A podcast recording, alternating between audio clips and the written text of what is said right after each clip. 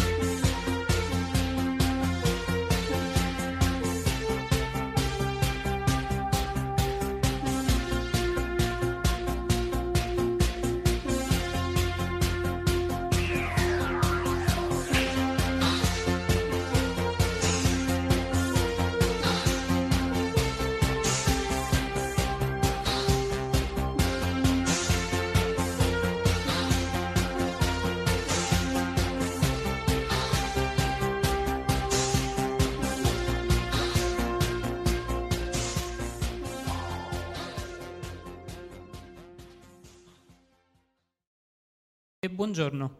Um, in un contesto come questo, dove l'anno scorso sono venuto semplicemente come editore e ho portato Gianfranco De Turris per parlare di Lovecraft, eh, quest'anno ho deciso di cambiare totalmente argomento, eh, buttarmi un po' più su argomenti appunto che mi sono vicini in questo periodo di, di tempo eh, durante il quale sto studiando e approfondendo eh, l'alimentazione la, um, la cucina eh, non più tradizionale ma eventualmente sperimentale. Eh, ve ne parlerò meglio fra poco, vi farò vedere dei video che eh, probabilmente vi lasceranno un po' senza parole sotto alcuni punti di vista, sotto altri bisognerà ragionarci perché il futuro dell'alimentazione eh, è sicuramente in netto cambiamento e c'è bisogno di fare un'analisi di quello che eh, al momento la Terra ci sta dando e noi abbiamo preso a volte, anzi soprattutto, senza chiederle il permesso e abusandone e soprattutto ehm, senza dare nulla in cambio, questa è la cosa più importante. E visto che il tempo stringe, io volevo fare una piccola introduzione con Francesco Verso che leggerà un passo della, del libro che ha con sé, I camminatori, che io ho avuto modo di leggere in anteprima, poco prima che uscisse. Salve. Allora, intanto devo capire come gestire questo, che non è facilissimo. O mi metto seduto.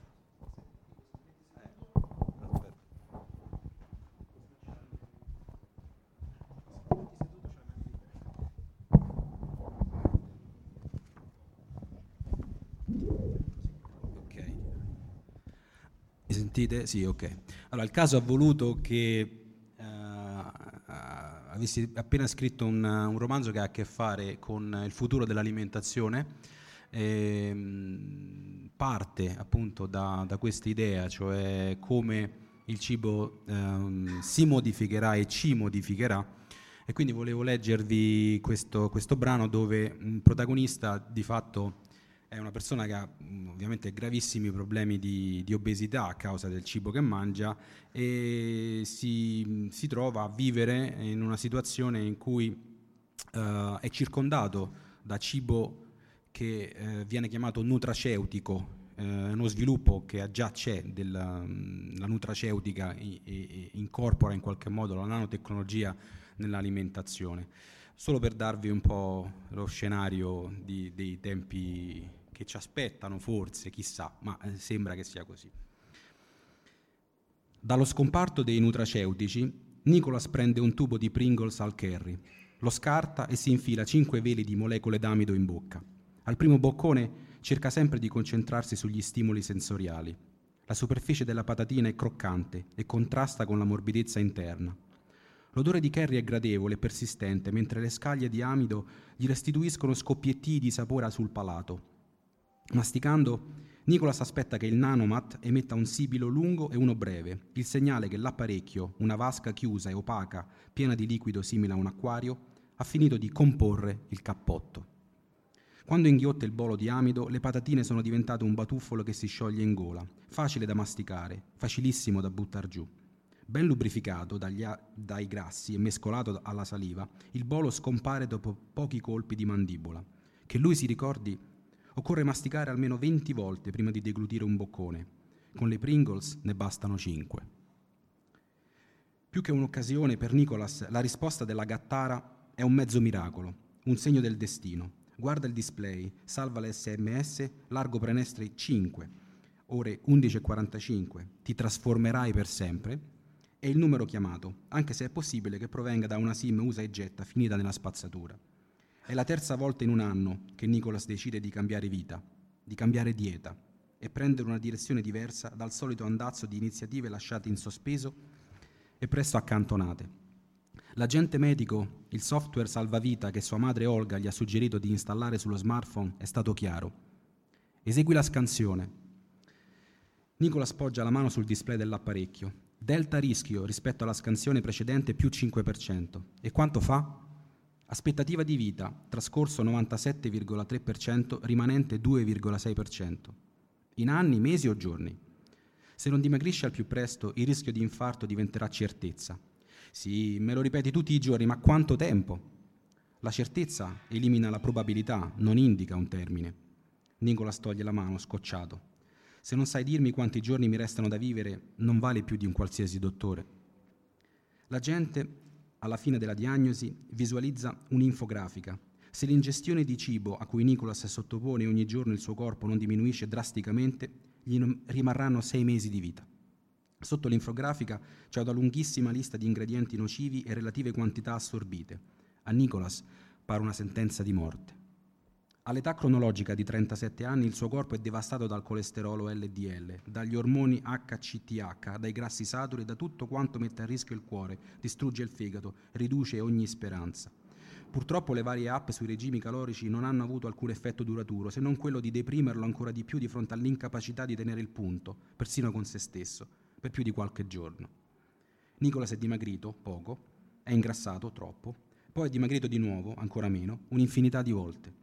È stanco di quell'eterna oscillazione tra senso di colpa e senso di appetito, come stufo di adattare la taglia dei vestiti a ogni cambiamento del suo corpo. Forse sarebbe meglio togliersi per sempre l'impiccio di pensare al cibo e nutrirsi 5-6 volte al giorno, tutti i giorni. Purtroppo fa questo genere di riflessioni con la bocca piena di Pringles.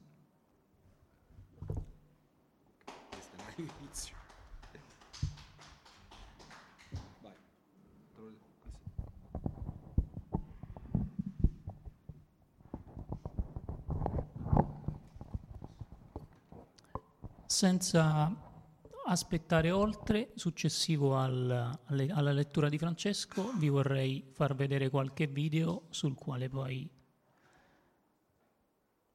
Ah, non c'è. Eh, ok, per l'audio. Ah, ok, è quello del. Ok, perfetto. Allora, intanto, giusto. intanto vi do il video dal quale si capisce più o meno. Se, non si sente, giusto? Nulla.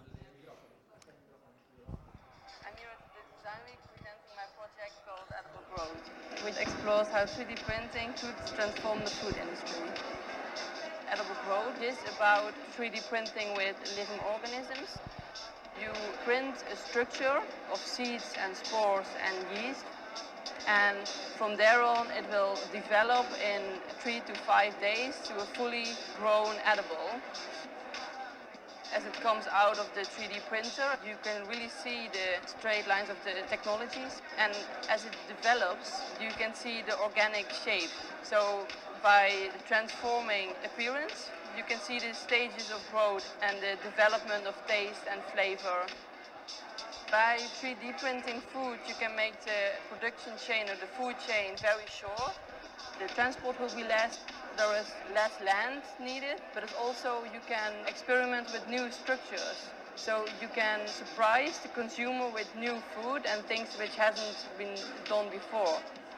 I think it will take at least eight to ten years before this can be on the market because they really have to develop the technologies much further. A lot of people think if products are produced by industrialized production methods, it's unnatural or unhealthy. And I want to show that it doesn't have to be the case because you can really see that it's natural and it doesn't contain any preservatives because it doesn't need to be stored or anything. So it will contain everything you need inside. So it's actually really healthy and um, uh, sustainable also at the same time. Ok, tagliato. da quello che avete potuto intuire, questa è una stampante 3D utilizzata con elementi naturali che possono essere edibili. Quindi si passa dalle stampanti 3D inventate già da qualche anno che attraverso polimeri eh, costruiscono mh, mm, quello che più ci, pia- ci piace e in quanto oggetto quindi statuine, ehm, qualunque tipo di cosa potesse essere soltanto a base polimerica ma non ehm, edibile per, appunto per la nutrizione umana. E a questo punto si è passati nel giro di pochissimi anni a costruire queste macchine che hanno la stessa base di quelle appunto con i polimeri, però ehm, con materiali che, come avete visto, sono ehm, tranquillamente sviluppabili e mangiabili dagli esseri umani. Ehm, questi esperimenti li stanno facendo sia all'estero che in Italia, naturalmente eh, adesso non ricordo dove fosse questo, ehm, questa fiera, però eh, era, è di pochi mesi fa. Eh, il prodotto è totalmente eh, gustabile, digeribile e eh, fruibile da, da chiunque. Um, quello che mi ricollega appunto al, al, testo di Francesco è il fatto che uh, l'essere umano oramai uh, è in, um, in crescita esponenziale, passeremo dai circa 7 miliardi di, appunto di popolazione ai 9 miliardi nel giro di pochissimo tempo. Quindi la difficoltà nel reperire cibo per tutti quanti è una, è una questione molto molto importante, eh, talmente importante che eh, la comunità europea ha ben pensato oltre a questo, questo, tipo di sperimentazioni, quindi di portare avanti il discorso di stampa 3D all'interno del, del, um, de, dei quali praticamente ci sono prodotti che vanno dalle proteine alle vitamine, ai carboidrati, a tutti gli aminoacidi che servono all'essere umano per, uh, per sopravvivere, si passa a qualcosa che in tutto il mondo è già uh, è già utilizzato da tantissime popolazioni. Allora, diciamo che la prima cosa più carina da farvi vedere è questo.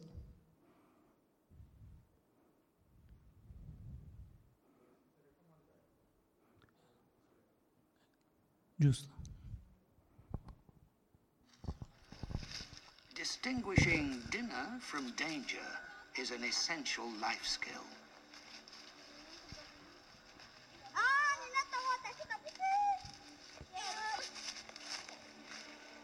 Few creatures have a more sinister reputation than the one they seek.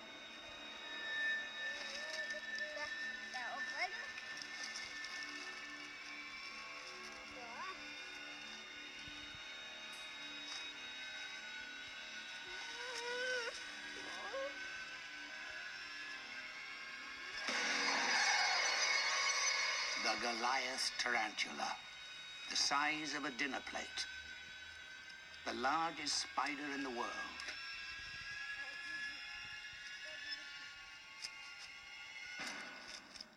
It's hard to imagine a less appetizing meal. But picky eaters don't last long in the jungle.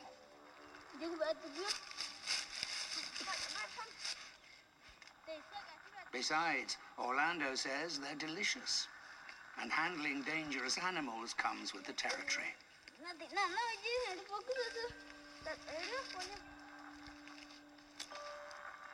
From about five years old, Paroa children know exactly where to hunt for spiders. and in a couple of hours can catch enough for a decent meal.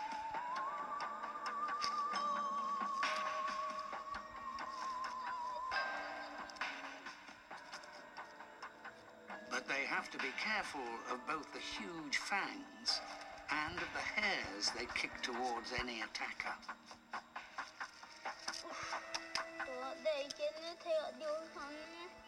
If they contact the skin or are inhaled, they cause a nasty reaction.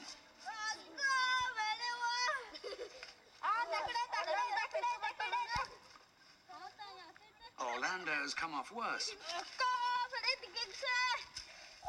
Growing up in the jungle, he's used to a little discomfort.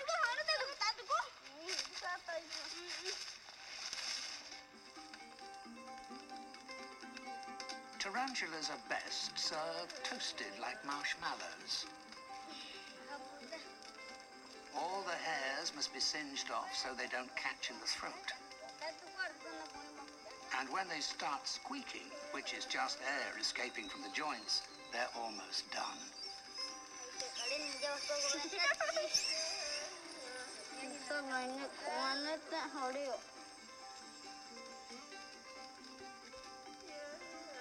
Tarantulas taste a bit like crab, and with a little seasoning, they go down a treat.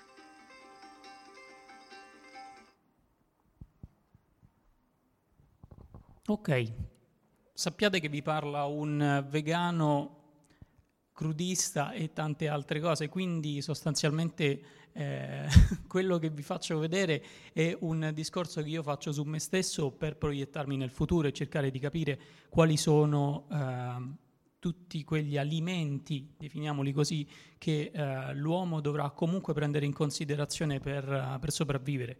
E, mh, come avete visto, questa è una popolazione della, dell'Amazzonia e per loro è un'abitudine, anche così piccoli, a partire dai 5-6 anni, i bambini vengono istruiti per catturare delle tarantole che sono, non, non, mi ricordo se diceva nel video le dimensioni, comunque eh, arrivano a circa 30 cm di diametro, quindi sono praticamente mh, enormi.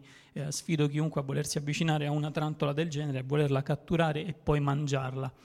Però la comunità europea, viste le problematiche attuali, ha deciso di aprire quest'anno il commercio de- degli insetti anche in Europa e in Europa e in Italia. In Italia infatti il, um, il, regolamento è già stato approvato e ci sono già dei posti dove uh, gli insetti vengono venduti in busta e dove c'è, una, dove c'è, stata l'opportunità anche per un ristoratore di aprire il, um, il, primo, um, il primo locale in cui si mangiano appunto gli insetti. E non saprei neanche se approfondirvi più di tanto la questione uh, sul, uh, dal punto di vista nutrizionale, però comunque resta il fatto che l'insetto di per sé ha tutte quelle uh, proprietà che noi andiamo a, a sfruttare dagli altri tipi di animali, quindi dalle galline, dalle bacche, dai maiali. E naturalmente in proporzione sembra che eh, ci, ci, possano essere delle mancanze, ma non è così. Cioè tutto quello che è la sostenibilità, per esempio, nella riproduzione e nella produzione eh, degli insetti è certamente molto minore che l'impatto che ha la, l'allevamento oh, sia intensivo che non intensivo appunto eh, degli altri esseri viventi. Eh, proseguo con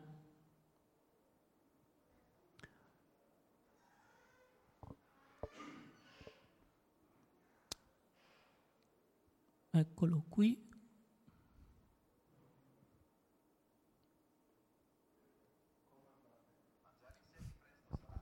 Anche in Italia. La FAO ha lanciato da alcuni anni il programma Edible Insect per promuovere la diffusione dell'etomofagia, cioè la pratica di mangiare insetti, già seguita da circa 2 miliardi di persone nel mondo, principalmente Asia, Africa e America centrale. Se, come stima la stessa FAO, la popolazione mondiale raggiungerà i 9 miliardi entro il 2050, gli insetti potrebbero diventare un'importante fonte di cibo, sia per la loro ricchezza nutrizionale, proteine, acidi grassi essenziali, minerali e vitamina B12, sia perché allevare insetti ha un impatto molto più basso dell'allevamento di polio di bovini. L'emissione di gas serra legata all'allevamento di insetti è di 10-100 volte più bassa delle forme più diffuse di allevamento. Inoltre, per produrre un chilo di cavallette servono 2 kg di mangime contro gli 8 kg necessari per un chilo di carne di manzo. La legislazione italiana al momento non consente di allevare, trasformare e commercializzare insetti destinati alla nutrizione umana. In Francia e in Germania si possono vendere, mentre nei Paesi Bassi, dove ci sono meno restrizioni, ha sede il principale produttore del continente. Il 1 gennaio 2018 entrerà in vigore la normativa europea che uniformerà questi aspetti nei diversi paesi dell'Unione. Il sapore dei grilli ricorda un po' quello dei gamberetti e anche la composizione è simile. Per certi aspetti quindi di solito si consiglia l'assaggio a chi è allergico ai crostacei. Chissà se nel 2018 in Friuli si potrà trovare la sagra del grillo al posto di quella del gambero o si inizierà a fare il frico la frittata con i grilli. Lo vedremo nel 2018, nel frattempo continuiamo con la nostra tradizione.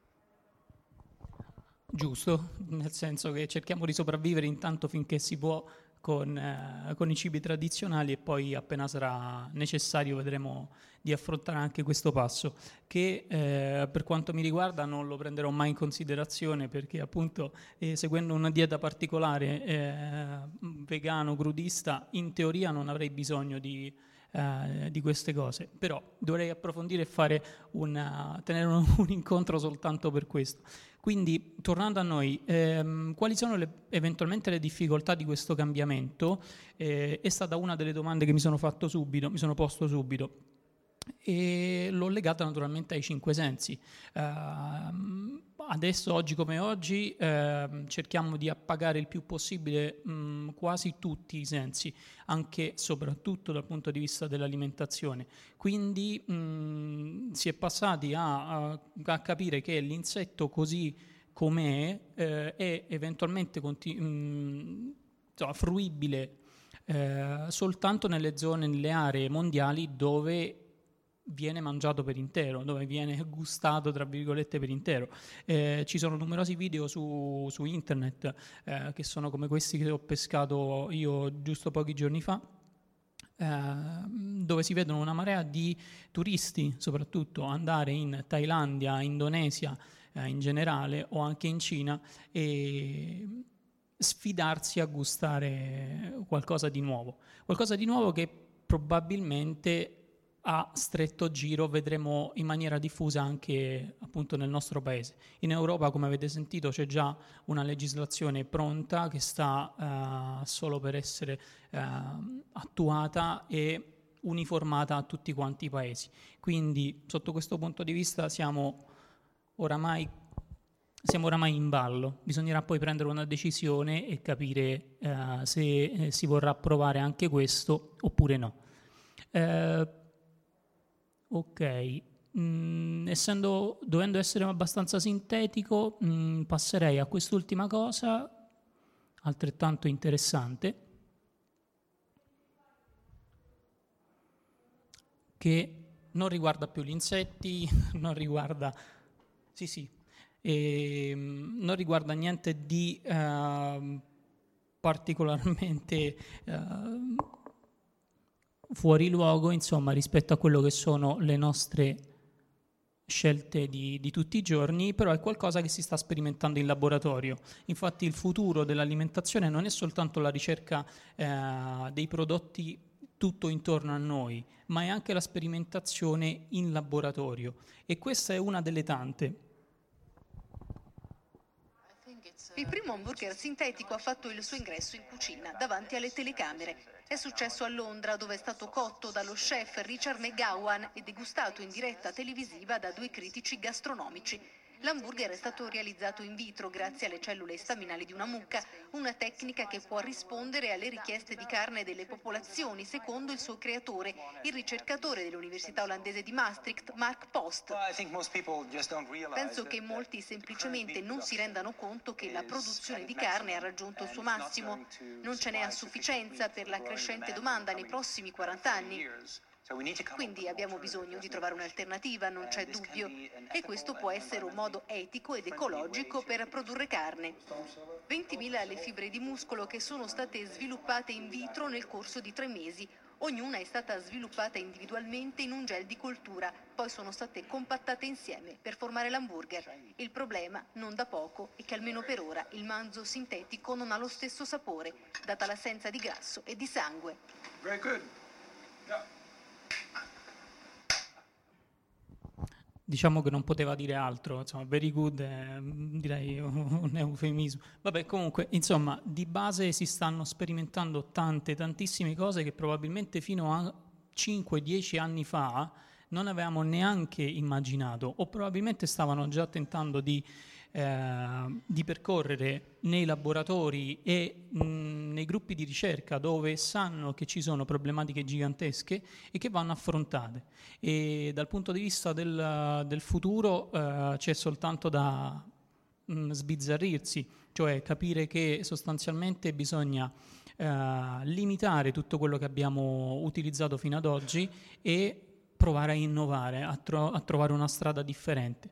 E, ehm, è certo che ritorno alla, uh, all'estratto del, um, letto praticamente da Francesco, uh, che ci sono un sacco di problemi di salute dovuti al fatto che l'uomo uh, a un certo punto ha cambiato le proprie abitudini e è passato naturalmente da uno stile di vita uh, più, più, dinamico a uno stile di vita molto più sedentario, stressato e, eh, e che comunque comporta, ecco, per esempio, l'aumento del, del colesterolo LDL che lo dirò sempre, non uh, arriva soltanto dai prodotti alimentari, ma arriva soprattutto dallo stile di vita. Cioè lo stress uccide e porta all'aumento di tutta una serie di fattori eh, biologici che influiscono sulla, sulle nostre vite.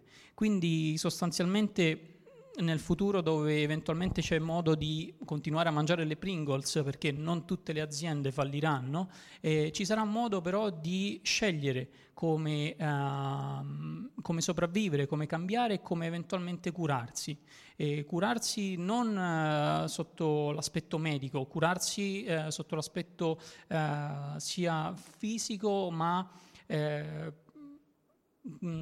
a 360 gradi, cioè dal punto di vista psicologico e non. È un, un argomento insomma, che non, non, può fermarsi soltanto sul, eh, sulla nutrizione, altrimenti sarebbe eh, una citazione del, non, non, so se avete presente il cartone della DreamWorks, credo fosse eh, Ratatouille, per cui c'era il fratello del topolino che l'importante è che mandava giù tutto per, per, per, mantenersi in piedi. Non è quello, bisogna scegliere, bisogna scegliere bene, bisogna ascoltare il proprio corpo e, eh, e, naturalmente anche gli aspetti più psicologici, quindi più nascosti di noi, che ci portano poi a, fare, eh, a prendere delle decisioni importanti, sia per la propria persona sia per gli altri, perché mh, la comunità adesso continua ad avere problemi e l'unico modo per risolverla è continuando a fare, eh, a fare ricerca.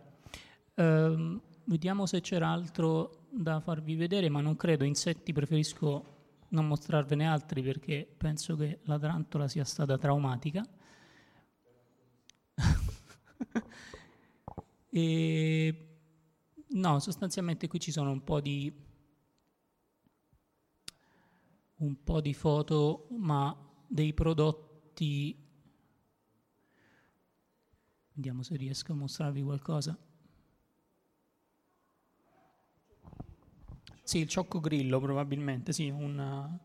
Tra, tra, l'altro io non lo, assag- non lo, assaggio, non so di, di, cosa sto parlando in realtà perché il grillo non l'ho mai mangiato, però sostanzialmente quasi tutti concordano sul fatto che eh, praticamente eh, ricordano tantissimo, eh, parlavano di gamberetti, quindi bisogna avere un po' di fantasia per immaginarsi questo, questo coso che assomiglia a un gamberetto, e, o eventualmente mh, sentori di nocciola, insomma sembra che dal punto di vista, tornando ai sensi del, del gusto, a occhi chiusi, quindi annullando uno dei sensi, l'altro possa essere più o meno soddisfatto perché ha un ricordo eh, di quello che ha, che ha, già mangiato.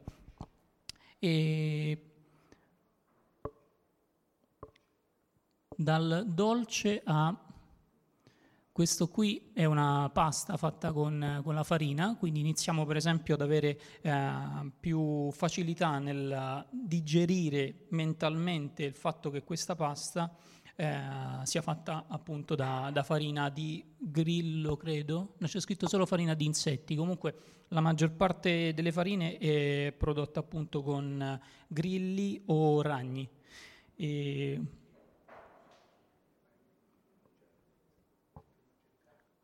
Questa barretta è inventata, da, è inventata, insomma, è stata prodotta da dei ragazzi italiani, eh, sembra una barretta normalissima con uh, dell'uvetta sultanina e in realtà è un assemblato appunto con eh, muesli di, di insetti. Quindi come dire, la differenza tra quello che vi ho fatto vedere dell'Amazzonia, quindi i bambini che vanno a caccia della, della tarantola, a ehm, quello che viene consumato nei mercati o nei ristoranti della, eh, scusate, del, eh, dell'Indonesia, della Thailandia o comunque eh, dei paesi della, dell'Asia. Sì, esatto.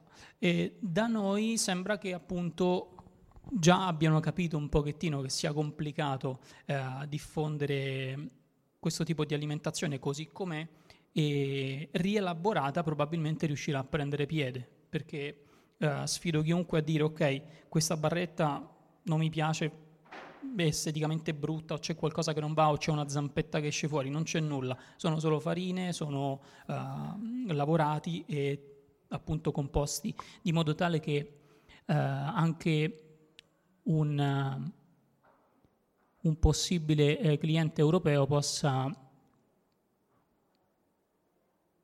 possa mangiarlo senza problemi. Stessa cosa a questo, sono praticamente delle gallette di eh, cricket chips, dei grilli croccanti. e grilli croccanti ai quali si aggiungono scarabeo commestibile prodotto in Thailandia, grilli alla Thai, vabbè, giusto perché hanno probabilmente qualcosa di piccante, grilli piccanti al gusto barbecue, insomma, questo è, è quanto. Eh, 40 secondi per farvi... Ah, questa vabbè. La farina, come vedete, ha tutto l'aspetto di una normale farina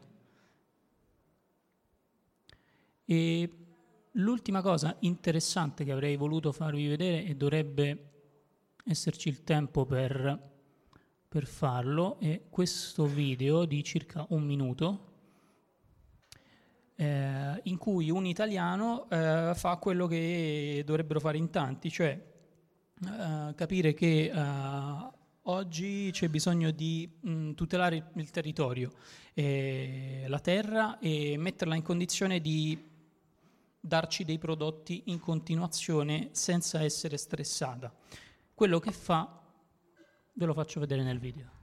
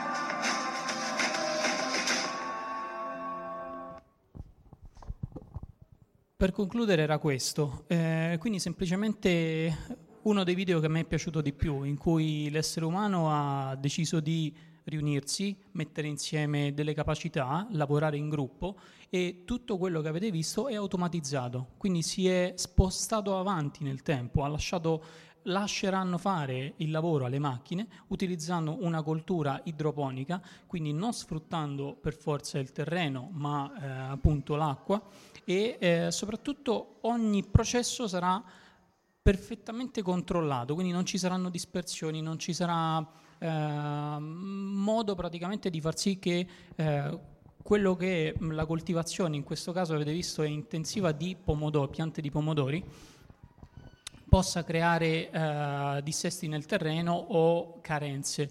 E infatti una delle cose più importanti nella coltivazione dei terreni è proprio la, lasciare che mh, tra una coltivazione e l'altra ci sia un ciclo di eh, ricarica del, del, terreno. Quindi questa secondo me era l'ultima cosa con cui concludere e sperando che nel futuro oltre a vedere grilli e cellule staminali che vengono coltivate in vitro per poter produrre quello che l'uomo ancora vuole continuare a mangiare, quindi carne, e ci sia anche spazio per questo tipo di persone che cercano di inventare e mettere insieme più eh, capacità eh, per far sì appunto che l'uomo possa poi arrivare a coltivare queste cose non solo sul pianeta Terra ma anche su altri pianeti e di pochissimi giorni fa la notizia appunto che eh, la NASA ha finalmente eh, visto crescere all'interno della, della base spaziale eh, una um, piccola coltivazione di uh, spighe di, di grano, credo, qualcosa di simile, quindi su terreno marziano. Quindi il terreno non era, la terra non era della terra, ma era terra marziana, e marziana intesa appunto come Ok, perfetto. E grazie e buon proseguimento. Grazie mille. Avete ascoltato Fantascientificast, podcast di fantascienza e cronache della galassia, da un'idea di Paolo Bianchi e Omar Serafiti, con il contributo cibernetico del Cylon Prof Massimo De Santo. Potete seguirci ed interagire con noi sul nostro sito fantascientificast.it, su Facebook alla pagina Fantascientificast su Twitter sul profilo at fantascicast, sul nostro canale Telegram t.me slash fantascientificast, sulla nostra community Telegram t.me slash fsccommunity.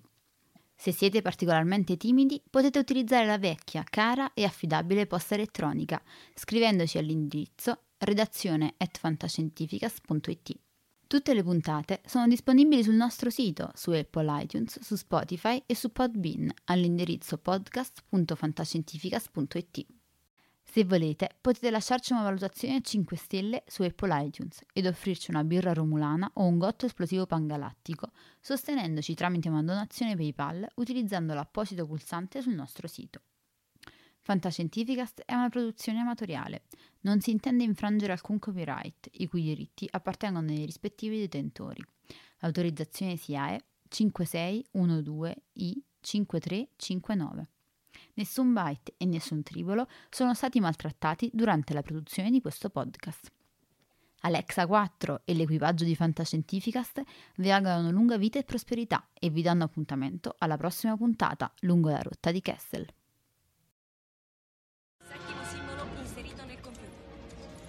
Blocco 1 pronto. Blocco 1 posizionato. Potenza erogata 23%.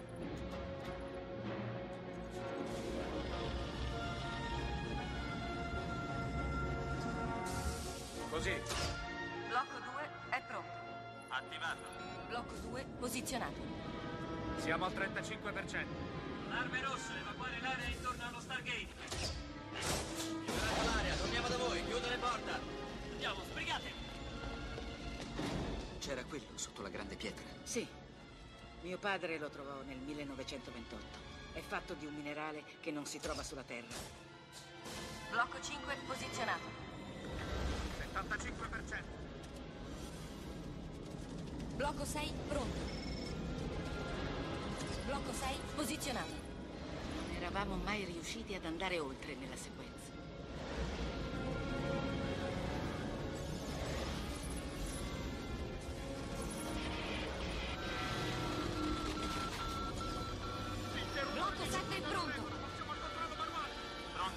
attivato. Blocco 7 posizionato.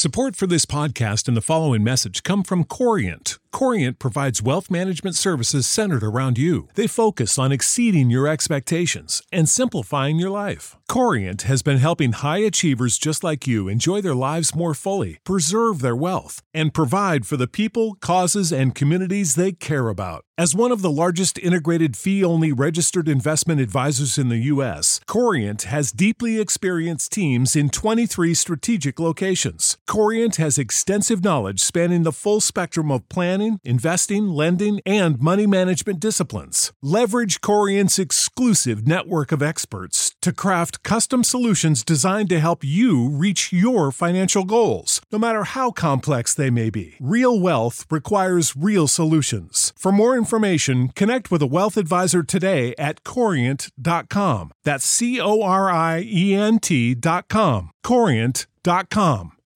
When you need mealtime inspiration, it's worth shopping Kroger, where you'll find over 30,000 mouthwatering choices that excite your inner foodie. And no matter what tasty choice you make, you'll enjoy our everyday low prices, plus extra ways to save, like digital coupons worth over $600 each week. You can also save up to $1 off per gallon at the pump with fuel points. More savings and more inspiring flavors make shopping Kroger worth it every time. Kroger, fresh for everyone. Fuel restrictions apply.